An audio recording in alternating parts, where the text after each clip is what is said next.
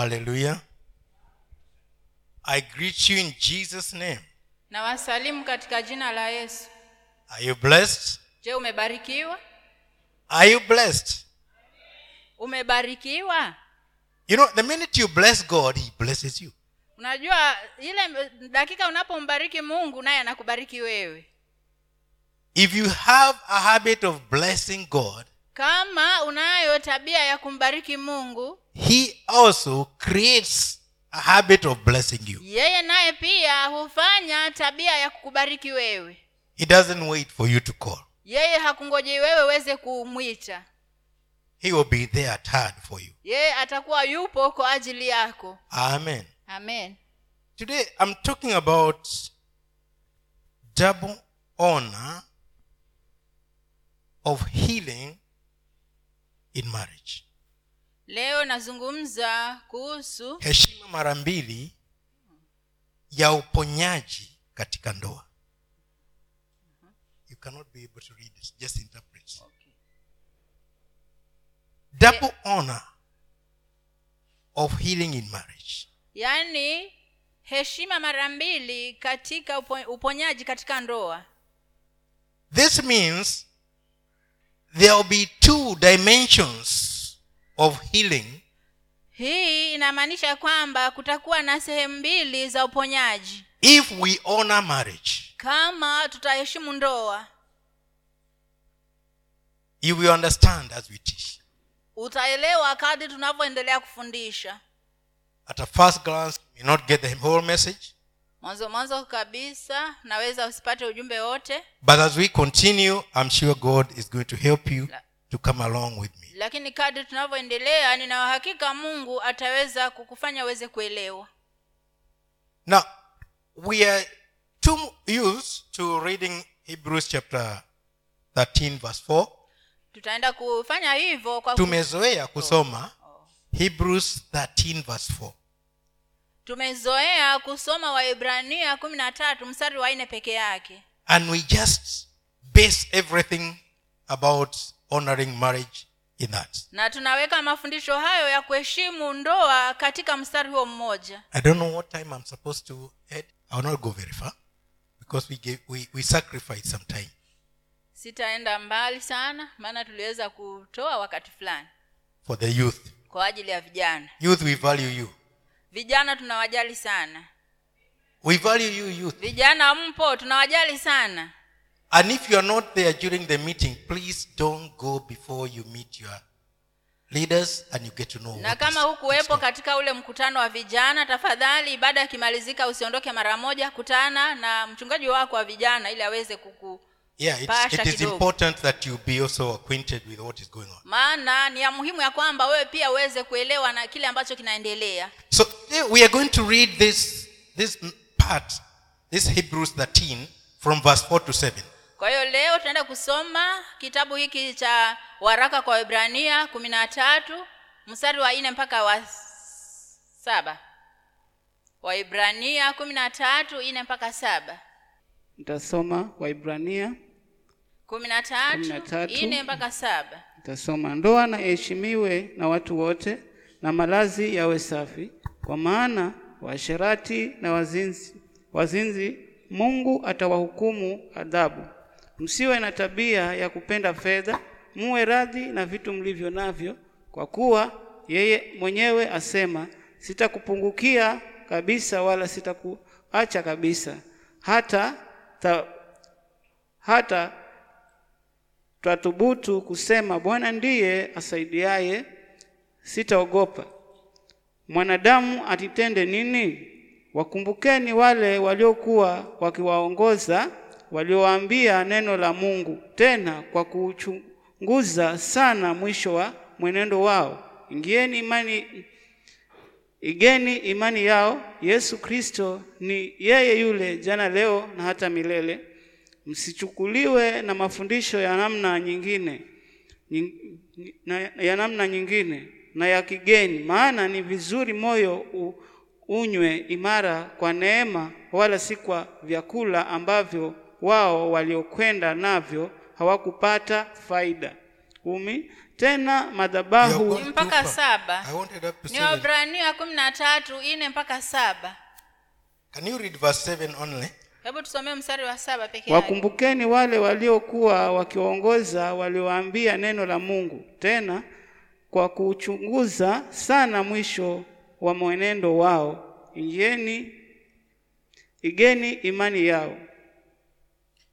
Now, as we look at this issue of marriage, tunapoangalia swala hili la ndoa God is talking about honoring marriage. mungu anazungumza kuhusu kuiheshimu ndoa And He's also talking about bearing burdens, na pia anazungumza kuhusu bearing burdens for one another, kubeabeana mzigo moja na mwingine so that we can also have the confidence of talking about how God is on our side fighting for us. ili basi tukaweze kuwa na huo ujasiri wa kusema ya kwamba mungu yuko upande wetu akitupigania sisi There are two sides of honoring marriage kuna sehemu mbili za kuiheshimu ndoa you honoring your own marriage, wewe mwenyewe kuiheshimu ndoa yako and somebody else honoring that marriage. na mwingine pia kuiheshimu hiyo ndoa yako or you honoring another marriage. ama wewe mwenyewe pia kuiheshimu ndoa ya mtu mwingine We are supposed to think well of people who are in marriage. tunatakiwa tuweze kuwawazia mema wale wako katika ndoa Once you are in marriage, you realize that there are some things that really are unimaginable. mara tu unapoingia katika ndoa utakuja kutambua ya kwamba kuna vitu kwa hakika ambavyo havichunguziki You never knew that they were there, but they are there in marriage. haukuwahi kujua ya kwamba vitu hivyo vipo lakini vipo katika ndoa And it to- only takes God for people to survive. na inamchukua tu mungu ili watu waweze kunusurika katika hali kama hiyo And if you are to be honored by God, na ikiwa basi ni uheshimiwe na mungu you have to be with God honoring that marriage. ni lazima uwe pamoja na mungu ukiiheshimu ndoa hiyo whether it is yours or somebody else. ama iwe ni, wa, ni ya kwako ama ni ya mtu mwingine You need to take the side of God unatakiwa uweze kuchukua ile sehemu ya mungu nafasi ya mungu so that you can honor that marriage and get the honor from God. ili uweze kuiheshimu hiyo ndoa na uweze kupata heshima kutoka kwa mungu There are some people who suffer because they dishonored other people's marriage. kuna watu wengine ambao huteseka kwa sababu walikosa kuheshimu ndoa za watu wengine They were parts of destroying other people's marriage. walikuwa sehemu ya kuangamiza ndoa za watu wengine They were part of discouraging those that are in marriage. walikuwa sehemu katika wale walio katika kuwa- kuwavunja moyo wale ambao wako katika ndoa And many other things that they did against the marriage. na vitu vingi tu ambavyo walifanya kinyume na wale walio katika ndoa Now, I may ask you, do you think really God can bless such people? na nataka nikuuliza kwamba je unafikiria kwamba mungu kweli anaweza kubariki watu kama hao Do you believe that God can bless such people? je unaamini mungu anaweza kubariki watu kama hao nyosha mkono He cannot bless such people Hayu, hawezi kuwabariki watu kama hao because they destroyed what God created. maana waliangamiza kile ambacho mungu alitengeneza So, as that marriage is destroyed, they are also destroyed.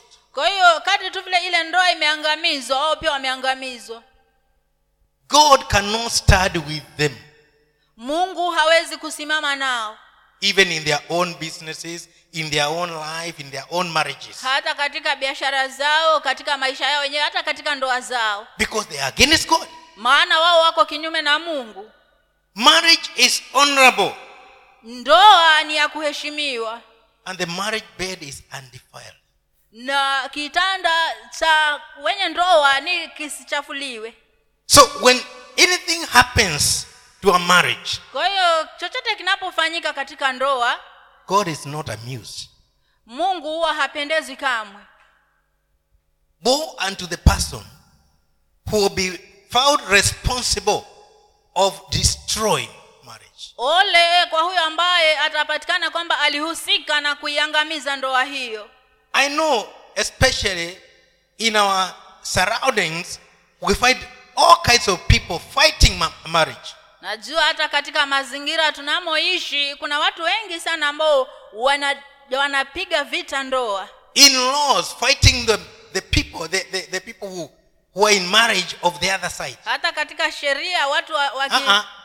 I, ah. nini wakwe ama tuseme kina mama wakwe kina baba wakwe ndugu na dada wakipiga yule mwingine wakiharibu hiyo ndoa kwa sababu ya yule mwingine ambaye alikuja we fight them fighting and contributing bad things Yaani tunapata basi waki- wakipiga vita dhidi ya yule ameolewa pale they agree with the one who is of their own and cause that person not to, to follow the order of God. yaani wanakubaliana na yule ambao ni wakwao alafu wanafanya yule mtu akose kufuata mpangilio wa mungu And they think they are doing a service to that person. na wanadhani ya kwamba wanafanya vizuri kwa ajili ya huyo mtu Instead, they are destroying their own lives. lakini badala yake wanaangamiza maisha yao wenyewe Because God is not mocked. maana mungu hadhihakiwi kamwe He will surely pay for whatever somebody planted. kwa hakika atalipa kwa kile ambacho mtu amefanya I know people don't think much about this. najua watu wa hawawazi sana kuhusu jambo hili That's why God gave it to me. ndiyo maana mungu amenipatia neno hili so that I can talk to help you to go into healing as you heal another marriage. ili niweze kuzungumza na kusaidia weze kupona na weze kuponya pia na ndoa zingine Unapoponya nyingine na yako inapona, mambo yako yanapona. Because it cannot happen that you destroy and God heals you.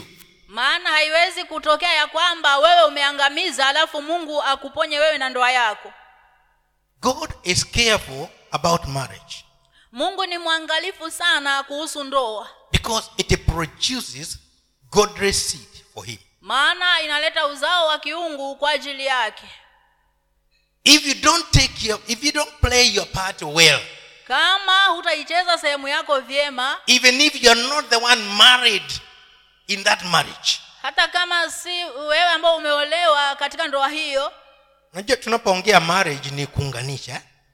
hata kama siwe umeunganishwa katika ile ndoa when you marry now my hearts are married now they are divorced even if it is not you who is married in that hata kama si wewe ambaye umeunganishwa katika hiyo ndoa you should not bring divorce of any kind hutakiwi kuleta utenganisho wa aina yoyote iwayo ile if you want god to bless you in what you do kama basi unataka mungu akubariki katika lile unalofanya you understand some of the things by and by as we read utaelewa mambo mengine kadri tunavyoendelea kusoma Let's read Genesis chapter chapter 20. tusomewe mwanzo mlango wa ishirini mstari wa kwanza mpaka wa kumi na nane There's only 18 verses and it is good that we read it all. hii huo mlango uko na vifungu kumi na nane peke yake na unasoma wote wa, mwanzo ishirini moja mpaka kumi na nane Utasoma. Ibrahimu akaondoka huko kwenda nchi ya kusini, akakaa katika Kedesh na Shur, naye aka- aka- akate- akatembea katika Gerari. Ibrahimu akamnenea Sara mkewe, huyu ni ndugu yangu. Basi Abimeleki mfalme wa Gerari akampeleka akapeleka watu akawa, akamtwaa Sara. Lakini Mungu akamjibu Abimeleki katika ndoto ya usiku, akamwambia, umekuwa mfu wewe kwa sababu ya mwa- mwana, mwanamke huyu aliyemtwaa uliyemtwaa, maana ni mke mkewe mtu. Basi Abimeleki alikuwa hakumkaribia akisema, e Bwana, je, utaniua hata taifa lenye haki? Je, haukuniambia mwenyewe huyu ni ndugu yangu? Na mwanamke mwenyewe naye akasema, huyu ni ndugu yangu kwa utimilifu wa moyo wangu na kwa kuwa safi mikononi ya, mikono yangu nimefanya hivi. Mungu akamwambia katika ndoto, nami ni mju, nami nimejua ya kwamba kwa ukamilifu wa moyo wako umenifanya hivi, ndipo nami nitakuzuia usinitendee dhambi. Kwa hiyo siku sikuacha umguse. Basi sasa umem- umrudishe mwanamke kwa mtu huyo, maana yeye ni nabii, naye atakuombea upate kuishi. Basi usipomrudisha, fa- fahamu ya kwamba kwa hakika utakufa wewe na watu wote ulio nao. Meleki akam, aka, akam, akamka asubuhi na mapema akamwita akamu- akawaita watumishi wake wote akawaambia maneno hayo yote masikioni mwao nao wa, wa, Watu hao waka- wakaogopa sana. Kisha Meleki akamwa- akamwita Ibrahimu akamwambia, umetutenda nini? Nimekosa nini hata ukaleta juu yangu na juu ya ufalme wangu dhambi kuu? Umeni- Umenitenda matendo yasiyotendeka. Abimeleki akamwambia Ibrahimu, "Ume- umeona nini hata ukatenda jambo hili? Ibrahimu akasema, kwa sababu naliona ya- ya- yakini hapana hofu ya Mungu mahali hapa, nao watu wat, wat, wataniua kwa ajili ya mke wangu, naye kwe, naye kweli ni ndugu ya, yangu binti wa mama yangu, ila si mwana wa mama yangu. Ndipo soma aka- vizuri hapo baba yangu binti wa baba yangu, ila siye mwana wa mama yangu. Ndipo ak- akawa mke wangu. Ikawa hapo Mungu aliponisafirisha kutoka nyumba ya baba yangu, nikamwa- nikamwambia, hii ndiyo fadhili yako ataku, ataka, atakayonifanyia kila mahali tuli, tuingiapo, useme huyu ni ndugu yangu. Basi Abimeleki akamtwaa kon, akatwaa kondoo na ng'ombe na watumwa na wajakazi akampa Ibrahimu akamrudisha Sara mkewe. Abimeleki akasema, nchi yangu iko mbele yako, kwa upendo kwa, kwa upande kaa upande. Naye akamwambia Sara, tazama, hebu nime- soma tena hapo Abimeleki a- akasema, nchi yangu iko mbele yako, kaa upande up- upendapo. Poleni. Naye akamwambia Sara, tazama, nimempa ndugu yako fedha elfu, itakuwa kifu, kifu, macho. kifuta macho Kifunika. kwa kifunika macho kwako mbele ya wote walio pamoja nawe, nawe utakuwa na haki, haki mbele ya wa, mbele ya watu wote. Ibrahimu akamwam- akamwomba Mungu, Mungu akamponya Abimeleki na mkewe na wajakazi wake, nao wakazaa wana, maana Bwana alikuwa amewafunga matumbo ya matumbo ya watu wa nyumbani mwa Abimeleki wasizae kwa ajili ya Sara mke wa Ibrahimu.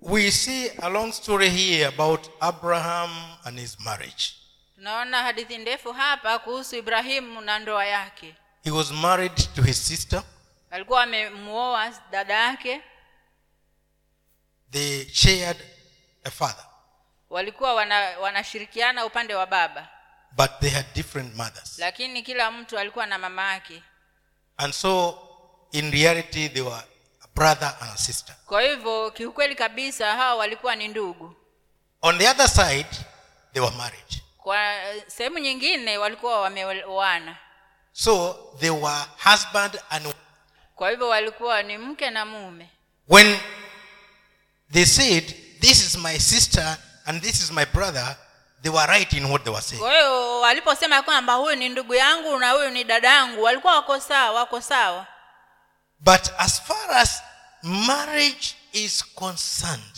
lakini kadri tu vile inavyohusiana na ndoa they were wrong walikuwa makosa as far as marriage is concerned kadri tu vile inavyohusu mambo ya ndoa they were wrong in what they were saying walikuwa na makosa katika vile walivyokuwa wanasema because they were a couple maana wao walikuwa ni mke na mume so they were presenting to people the wrong picture kwa hivyo walikuwa wanaleta taswira isiyo ya sawa mbele za watu and for them they knew okay it's okay kivyao kwao waliona tu iko sawa you know in this they deceived the king katika hali hii basi walimdanganya mfalme walimpotosha walimpotosha mfalme and he saw he can take sarah for a wife na akaona basi amchukue sara awe mkewe but before god he was not taking abraham's sister he was taking abraham's wife lakini machoni pa mungu alikuwa hamchukui dadake na ibrahimu lakini alikuwa anamchukua mke wa ibrahimu but the king had no, you know, he, he had no thoughts of interfering with somebody's marriage. lakini huyu abimeleki alikuwa hana nia ya kuingilia ndoa ya mtu He said he did it in the integrity of his heart kwa hivyo yeye akasema alifanya hivyo akiwa na moyo safi and the cleanness of his hands akiwa a- akiwa na ukweli na moyo safi na usafi wa mi- mikono yake. na na usafi wa mikono Yaani yake chochote alichofanya alifanya akijua anafanya sawa kabisa, maana ange alikuwa ameruhusika kuoa wake wote apa- apendao, kwa sababu ni mfalme. But before God he was taking somebody's wife, lakini mbele za mungu alikuwa anachukua mke wa mtu and so God visited him na mungu akamtembelea and he told him, "You are a dead man." na akamwambia wewe ni mfu Because you have taken somebody's wife, you are dead. kwa sababu umechukua mke wa mtu wewe umekufa When somebody takes somebody's wife, that person is dead wakati mtu anapochukua mke wa mtu huyo mtu amekufa in the eyes of God. machoni pa mungu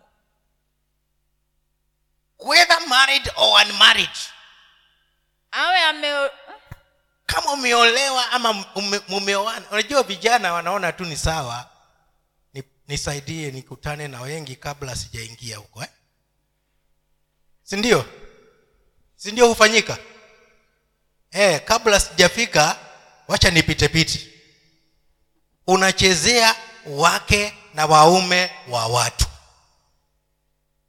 and you are dead na umekufa according to God. kulingana na mungu You need to seek healing unatakiwa uweze kutafuta huo uponyaji so that you can live.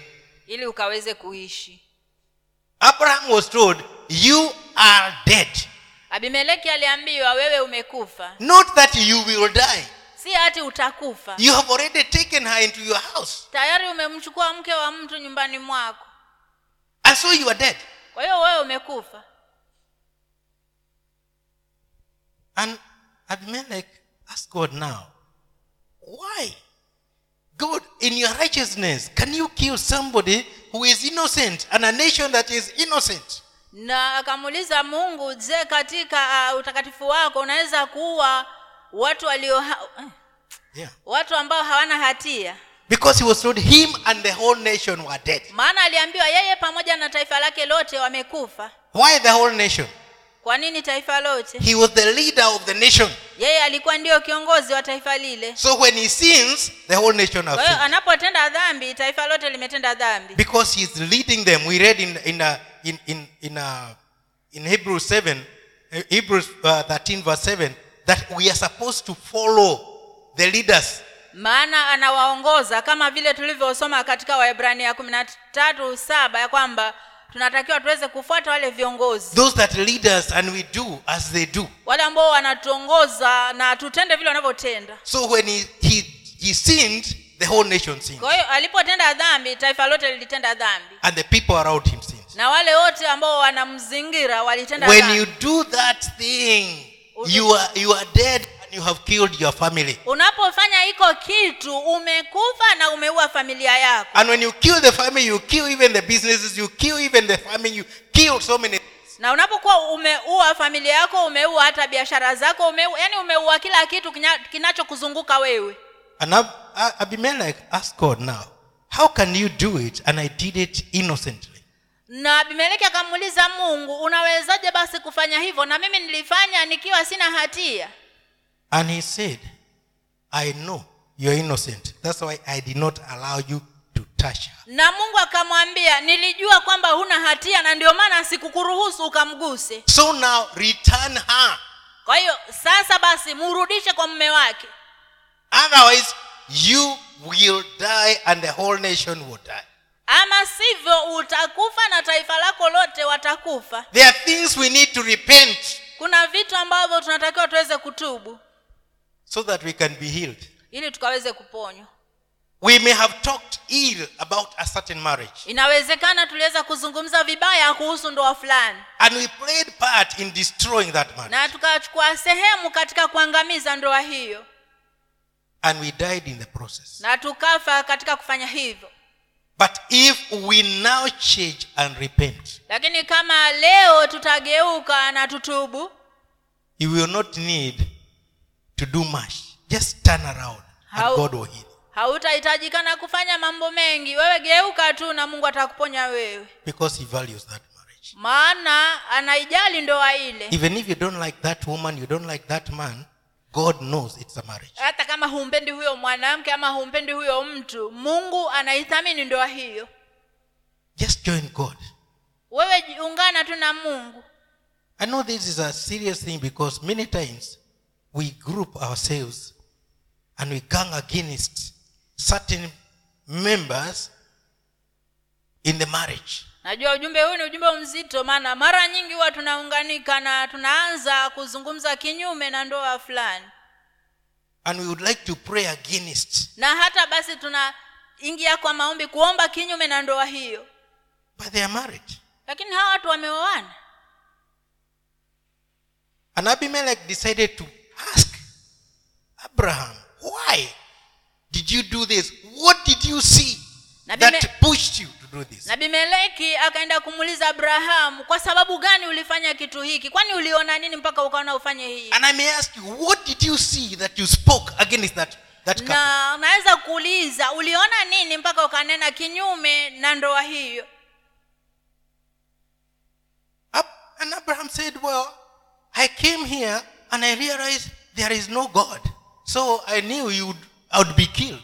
na akamjibu akamwambia kwamba nilipoingia hapa niliona ya kwamba hakuna hofu ya mungu hapa na nilijua kwamba ningeuawa na mke wangu akachukuliwa Now, now think about it. hebu fikiria kuhusu jambo hilo Somebody taking his wife is not a big deal. The big deal is him being killed. yaani ile swala la kuchukua m- mke wake kuchukuliwa alikuwa a- anaona hata si jambo kubwa lakini yeye alikuwa anathamini sana maisha yake yaani asije akauawa You know, if Abimelech took Sarah for a wife, she would never have been his wife anymore. maana kama huyu abimeleki aliweza kumchukua huyu mke huyu sara na akamfanya mke wake huyu abrahamu hangempata tena How would he live seeing his wife with another man? angeishije akiwa anamwona mke wake akiwa na mwanamume mwingine ask the nearest neighbor to you, how would you live seeing that your your your your your spouse is with another person muulize huyo jirani yako ambaye ako karibu hapo nawe ungehisi vipi unapoona huyo mwenzako yuko na mtu mwingine muulize tu yaani mke wako au mume wako ana mtu mwingine na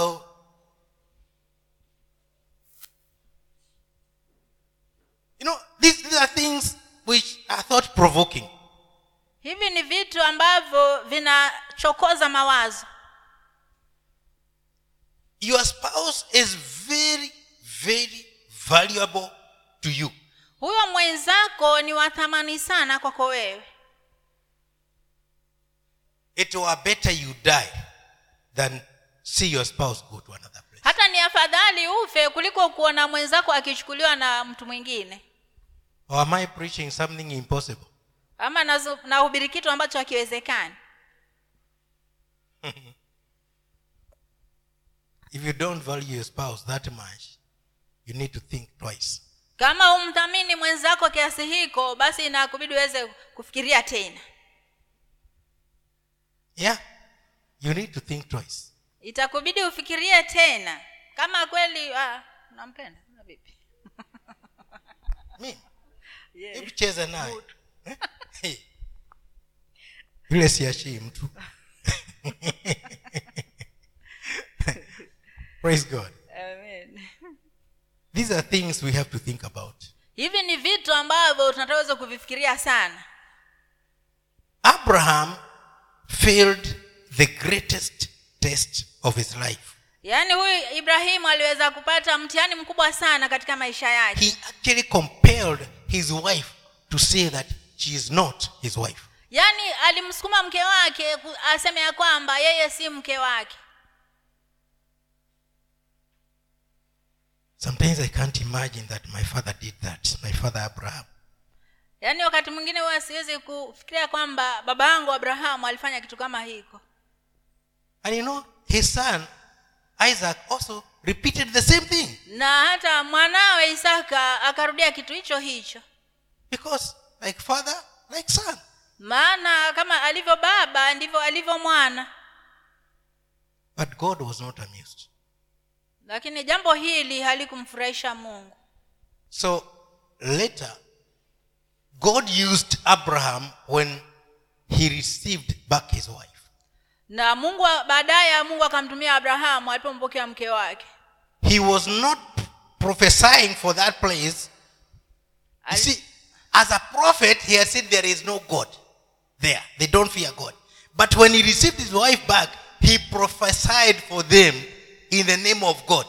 pale mbele alikuwa amesema ya kwamba mali hapo hapana hofu ya mungu lakini alipompokea mke wake akaanza kutabiri kuhusu mungu katika hiyo hofu ya mungu sasa and he prayed for abimelech and his people his servants and all and they gave birth because they had all become barren because of that act na akamu- akamtabiria abimeleki pamoja na jamii yake yote maana wote walikuwa wamekuwa tasa kwa sababu ya tendo hili la kumchukua mke wa abrahamu they feared god walimhofu mungu and god knew them and he visited abimelech even before he was prayed for na mungu aliwajua na akamtembea abimeleki akamtembelea abimeleki hata kabla hajaombewa you have no right to make such silly judgments kwa hivyo huna haki ya kufanya maamuzi kama hayo ya kijinga ya kijingajinga it can cause death to you naweza kukusababishia wewe kifo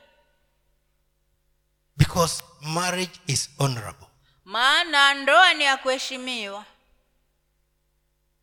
Now, when we think about this critically, tunapofikiria kuhusu jambo hili kwa undani you see, for this nation to be healed, kwa there ajili- had to be the honor of Abraham's marriage.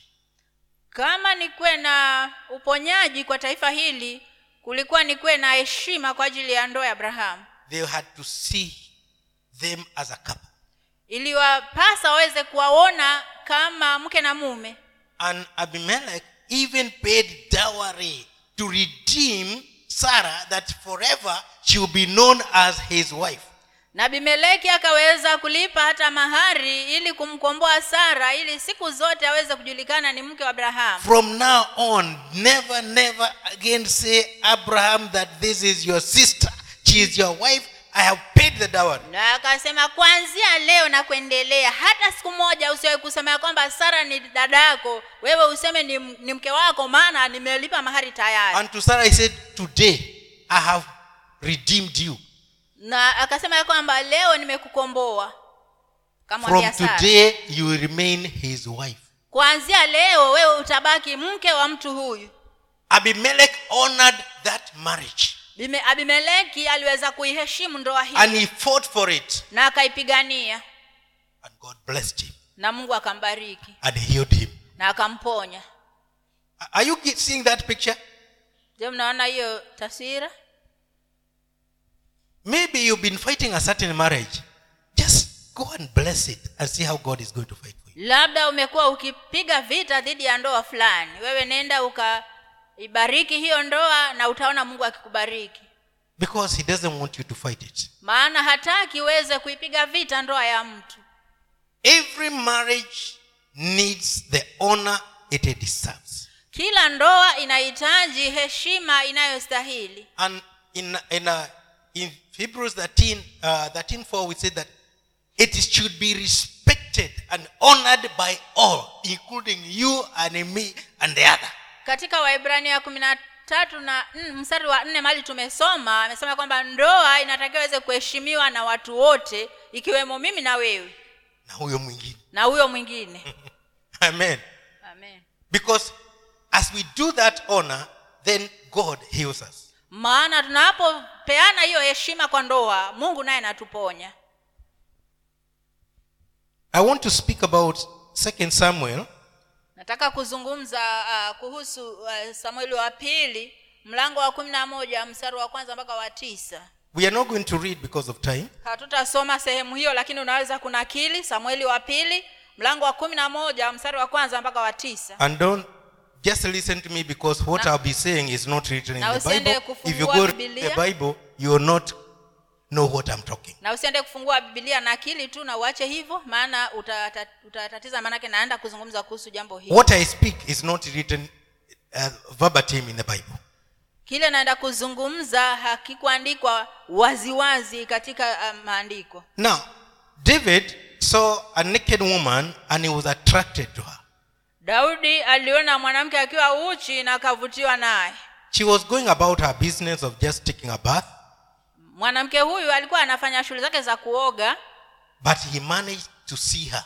lakini huyu daudi aliweza kumwona and he lusted after her na akamwakia tamaa and when he was when he asked who she was he was informed that is uriah's wife na alipouliza mwanamke yule ni nani akaambia huyo ni mke wa uria uriah's wife wife wife wife mke wa uria that did not help him to behave right hicho hakikumsaidia aweze kujitokeza katika njia ya sawa he knew uriah has gone to the battleground yeye alijua kabisa uria ameenda vitani so he cannot fight he cannot catch me kwa when I'm, hiyo when I'm taking his wife kwa hivyo hataweza kunishika wakati nachukua yule mke wake so he he shamelessly sent messages to bring her to him kwa hivyo katika aibu kubwa alituma yani watu bila bila kuona haya bila hata kuona haya alituma wake z- watumishi wake waende wakamlete huyo mwanamke a whole king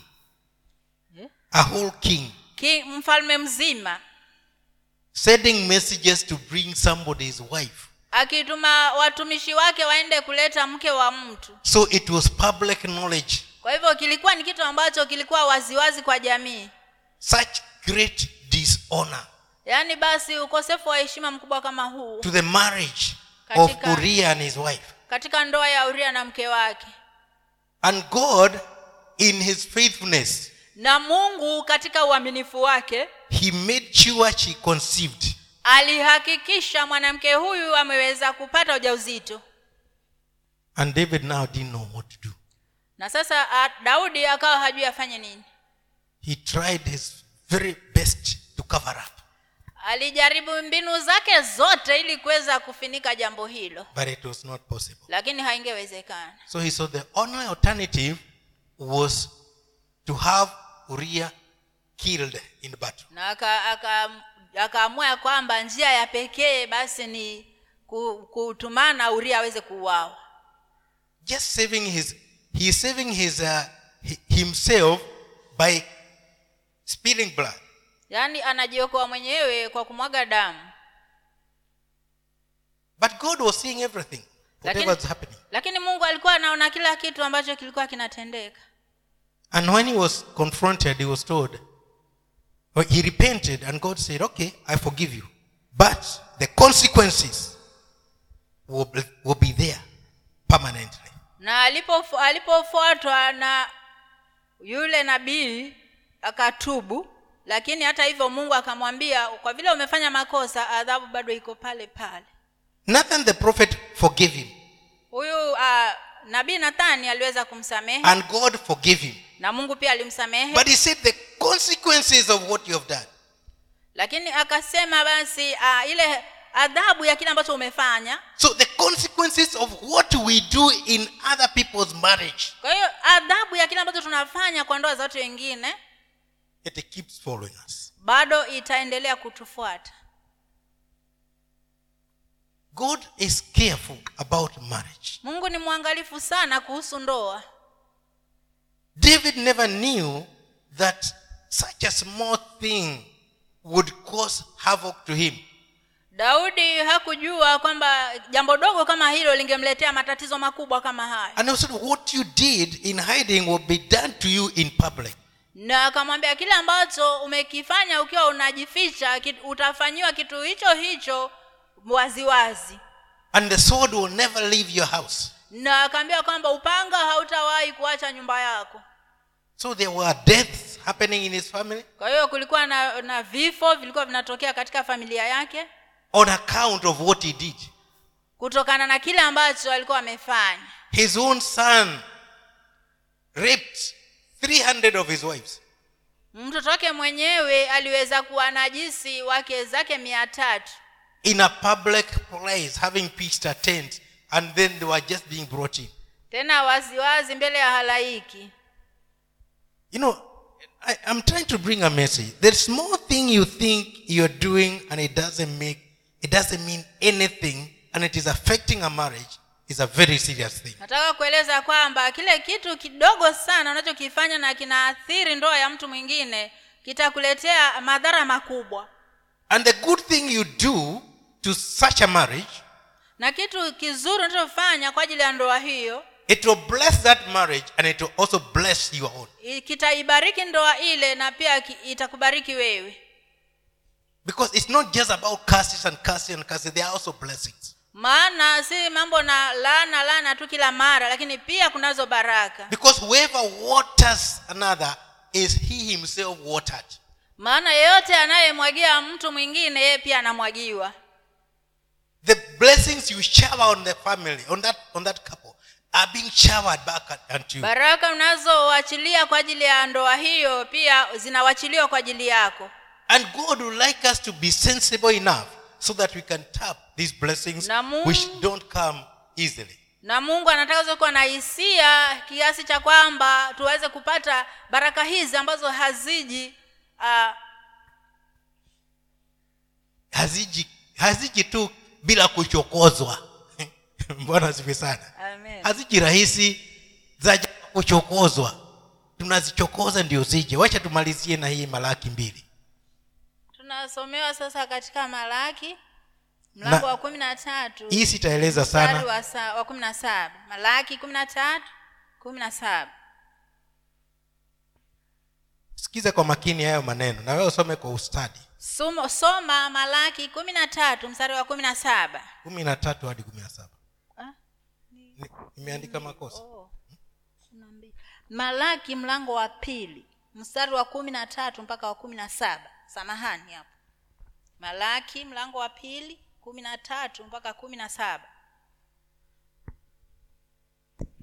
Tasoma tena, mnatenda haya nayo, nimeifuni- nime- nimeifunikiza madhabahu ya Bwana kwa ma, machozi kwa, umesemaje mumeifunikiza eh? kwa kulia mumeifunikiza madhabao kwa machozi Mhm. sawa kwa kulia na kuwa na kwa kuugua, hata asianga, asiangalie tena hiyo madhabahu wala kuita kuitakabali Kabali. kuitakabali mkononi mwenu na kuiridhia. Lakini ninyi mwasema, ni kwa sababu gani? Ni kwa sababu Bwana am- amekuwa shahidi kati, kati ya wa, wewe na mke wa ujana wako uliyemtenda mambo ya hi, hi, yana angawa yeye ni mwen, mwenzako na mke wa agano lako. Hakuna mtu mmoja aliyetenda hivi ambaf, ambaye alikuwa na uf, ufahamu kidogo. hiyo Ah. ni swali aliyekuwa na ufahamu kidogo hakuna aliyetenda hii aliyekuwa na ufahamu kidogo yani you lack the least understanding yaani unakosa huo ufahamu kidogo endelee Au je, kuna mtu mmoja atafutaye mawa, m- mzao mwenye, mwe- mwenye kumcha Mungu? Kwa hiyo jihadharini roho zenu, mtu, mtu awe yoyote asimtende mke wa ujana wake mambo ya hiana, maana mimi nitakuchukia kwa kuachana, asema Bwana Mungu. ninakuchukia ama nitakuchukia maana mimi nakuchukia kuachana, asema Bwana Mungu wa Israeli, naye aifunikizaye nguo, zi- nguo yake kwa udhalimu namchukia, asema Bwana wa majeshi. Basi jihadharini roho zenu, msije mkatenda kwa hiana. Mme- mme- Mmechokesha Bwana kwa maneno yenu, lakini ninyi m- ninyi mnasema tumemchokesha kwa maneno gani? Kwa, ku, kwa kuwa mwasema kila atendaye mabaya ni mwema machoni pa Bwana, naye huwafurahia watu hao. Au Mungu mwe, Mungu, mwe, Mungu mwenye haku- hakuhukumu soma vizuri kuhukumu yuko wapi? mungu Mungu mwenye kuhukumu yuko wapi?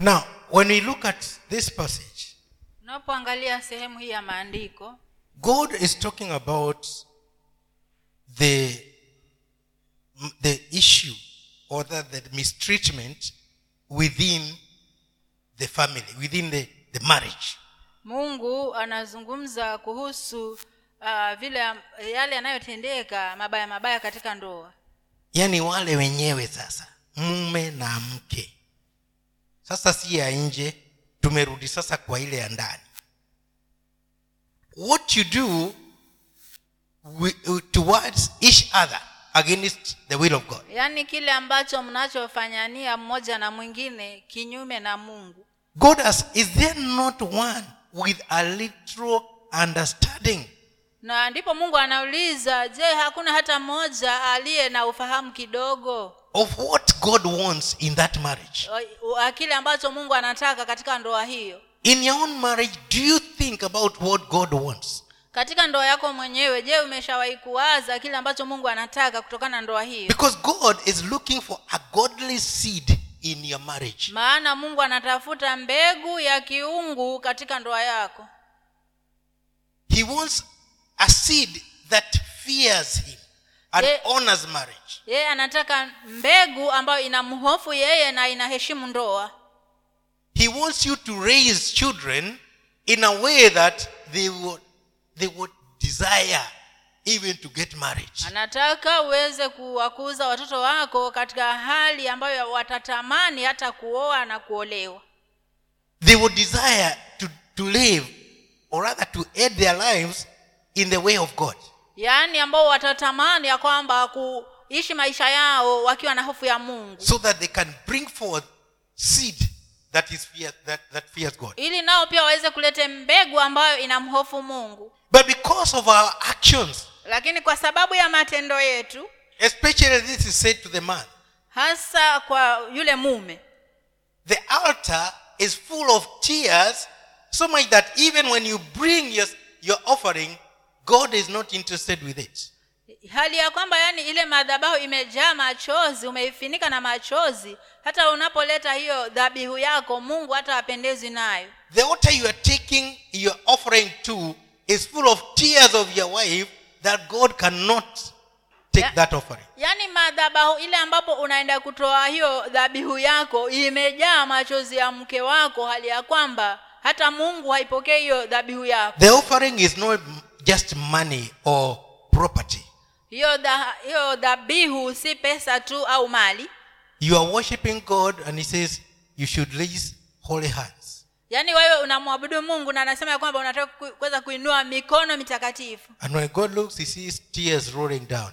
lakini wewe unapoinua hiyo mikono yako mungu anapotazama anaona machozi katika mikono zako Likewise to the women, hata pia kwa wale wanawake when you lift up your hands, unapoinua hiyo mikono yako the God sees your husband's tears.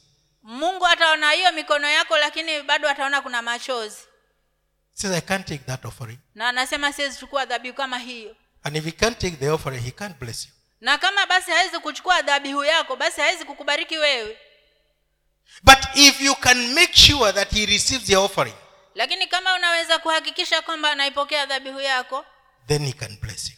basi anaweza kukubariki wewe Then he will bless you. na atakubariki wewe And then he will heal you. na pia atakuponya wewe And you'll be like a watered tree, one that is planted by the riverside. na utakuwa kama mti ambao unamwagiliwa maji ambao umepandwa kando kando ya mito hata sikumwagilia watered when it is watered hata kama mto unapita pale it is watered unavuta maji tu yani hausikii kiu haupati kiu umetocheka saa yote bwana asifiwe sana na yote inatokana na nini jinsi unavyojitokeza katika ndoa nikimalizia kabisa nikukumbushe tu kuhusu kuhusu nani naomi naomi alichukua binti ya alichukua ruth ambaye alikuwa hata si mwanawe tena si kabila lake ni moabu mtoto wake amekufa lakini huyu ameshikana naye ameheshimu ile ndoa ruthi aliheshimu ile ndoa kwa hivyo naomi naye akamchukua kama mwanawe na akafika mahali akamwambia mwanangu nataka nikufanyie jambo akampeleka mpaka akaolewa na boazi ambao katika kupitia ruth mu- e, ambaye alikuwa ni moab ndio yesu, yesu alikuja akazaliwa baraka zikaja kwa nyumba ya naomi kwa sababu alihusika na maisha ya ndoa ya ruth ambaye alikuwa mkaza mwana ambaye mwanawe alikuwa amekufa naweza kuongea mengi lakini wache tukakatie hapo kwa sababu ya wakati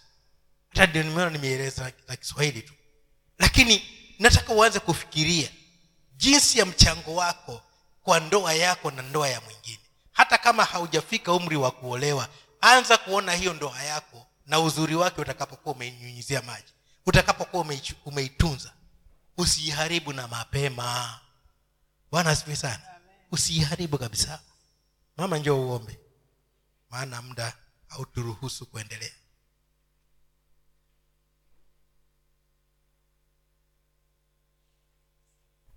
Let us pray. na tuombe Father Lord, in the name of Jesus Christ, baba mungu katika jina la yesu kristo we thank you for the word. tunakushukuru kwa ajili ya neno Thank you, Father, because even the things that we think are not important, you make us see the importance of them.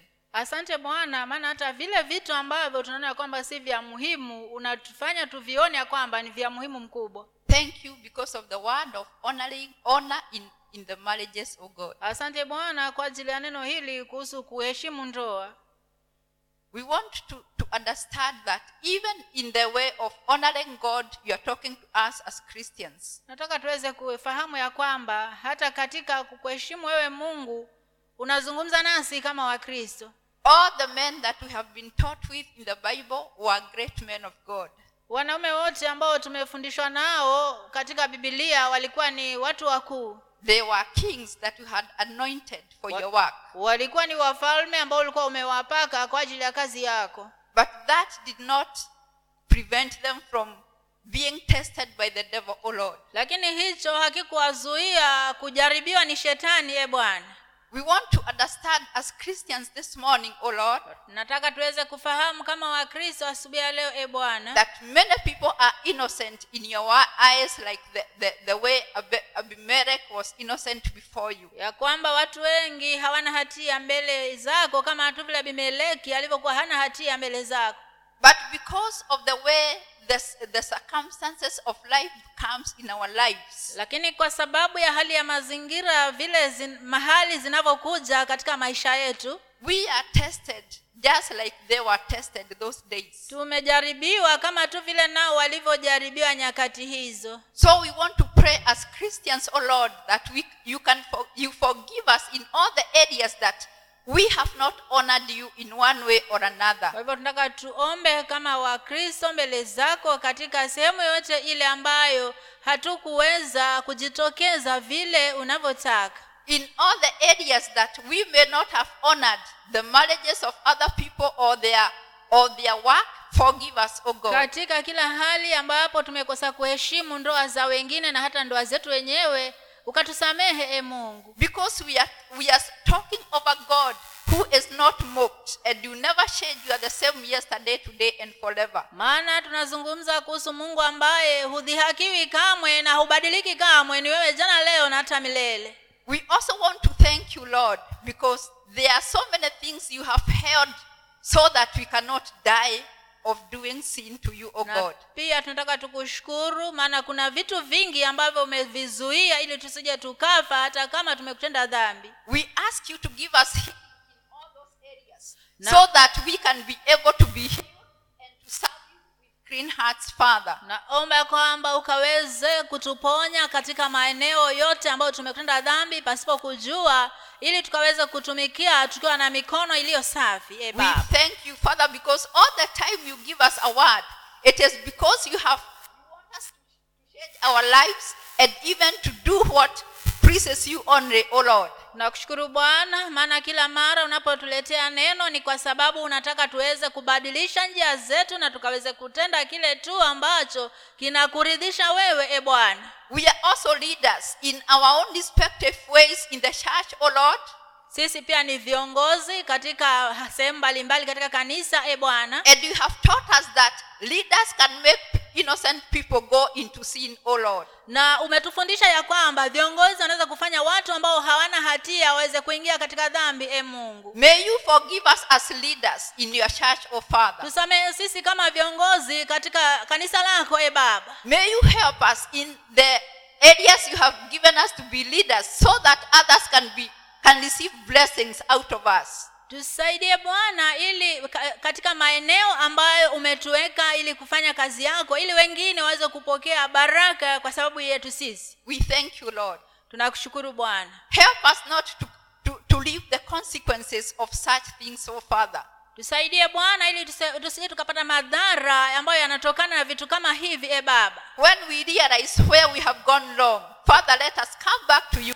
You Shall help us. wakati tunapotambua mahali ambapo tumekosea wacha tukaweze kukurudia ili tukaweze kutubu na ukatusaidie In Jesus' name we pray. katika jina la yesu tumeomba Amen. Amen. Amen.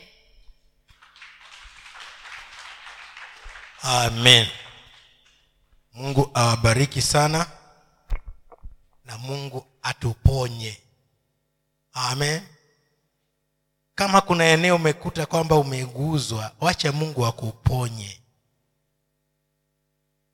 wacha mungu alete hilo neno kuwa hai maishani mwako ili unapotenda mapenzi yake kuhusu hili neno upate kupona abrahamu ali- alipona abimeleki alipona taifa likapona tusiingie ile ya daudi upanga ulibaki katika nyumba yake kwa sababu mambo unayoyafanya mwanao anakuja kuyafanya zaidi mwanawe anafanya zaidi inaendelea lakini tukitengeneza njia hata watoto wetu watakuja kukuta mazingira mazuri hata kama ulirithi kitu hicho kwa babako kwa mamako we unaweza ukarekebisha na mungu anaenda kuponya ninazungumza sasa katika eneo la kiunabii Niki, nikisema sasa ninaashiria uponyaji katika maisha yetu ninaachilia uponyaji kwa biashara zetu ninaachilia uponyaji kwa watoto wetu ninaachilia uponyaji katika mawazo yetu lolote utakalowazia kufanya na likabarikiwe na mungu kwa sababu umeweka akili yako kuwa sawa na mungu god bless you and may you live a blessed life amen